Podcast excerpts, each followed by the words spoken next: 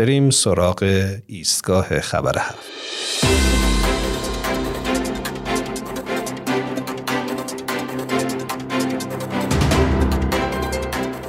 اخیرا اخباری در رسانه های فارسی زبان منتشر شده. مبنی بر تصمیم اعضای خانواده یکی از درگذشتگان باهایی برای اهدای پیکر مادرشون برای انجام تحقیقات پزشکی به دلیل ممانعت حکومت از اجازه تدفین بر اساس اصول باهایی. ما در این بخش خلاصه ای از این خبر رو با شما در میون می‌ذاریم.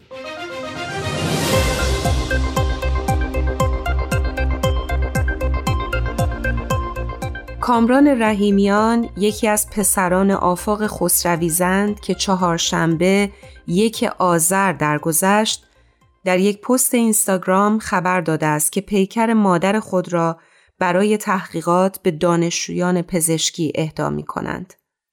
برای حفظ استقلال جامعه باهایی، برای احترام به حریم روح خاوران که پدرمان هم بخشی از آن است و میل آفاق به یادگیری و حمایت بیدریغش از ما در مسیر یادگیری تصمیم گرفتیم پیکر مادر عزیزمان را وقف یادگیری دانشجویان پزشکی کنیم.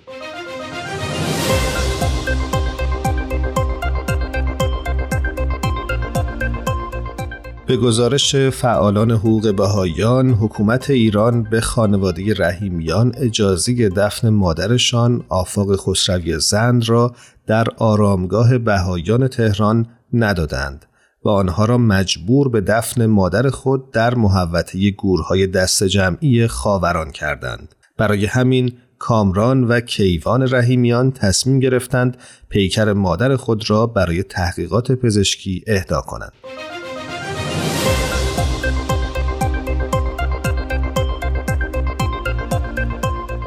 چند سال است که حکومت ایران مشکلات زیادی برای دفن باهایان در آرامگاه گلستان جاوید در خاوران ایجاد کرده است و خانواده ها را به دفن عزیزانشان در محوطه گورهای دست جمعی زندانیان سیاسی اعدام شده در دهه شست مجبور می کند.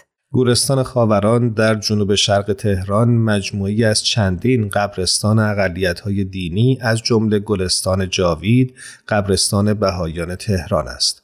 حکومت ایران در دهه 60 زندانیان سیاسی اعدام شده را مخفیانه و بدون اطلاع به خانواده ها در بخشی از خاوران در گورهای دست جمعی دفن کرد.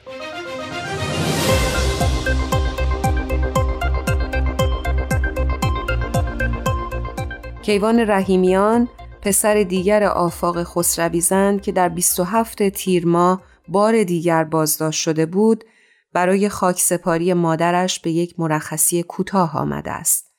او و برادرش کامران که روانشناس و مترجم هستند و همسر برادرش فاران حسامی پیشتر در سال 1390 در رابطه با پرونده دانشگاه باهایان بازداشت شدند.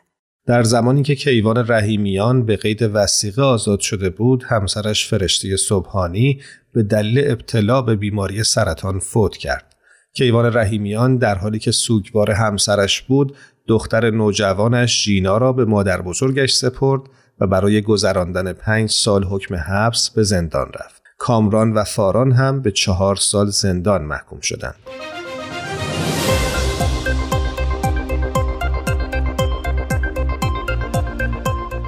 کاربران بسیاری پس از درگذشت آفاق خسرویزند از او به عنوان زنی مقاوم و صبور یاد کردند که همواره در زندگی در برابر رنجهایی که حکومت جمهوری اسلامی به او و دیگر شهروندان باهایی تحمیل کرده بود ایستادگی کرد و حامی فرزندان و نوههایش بود.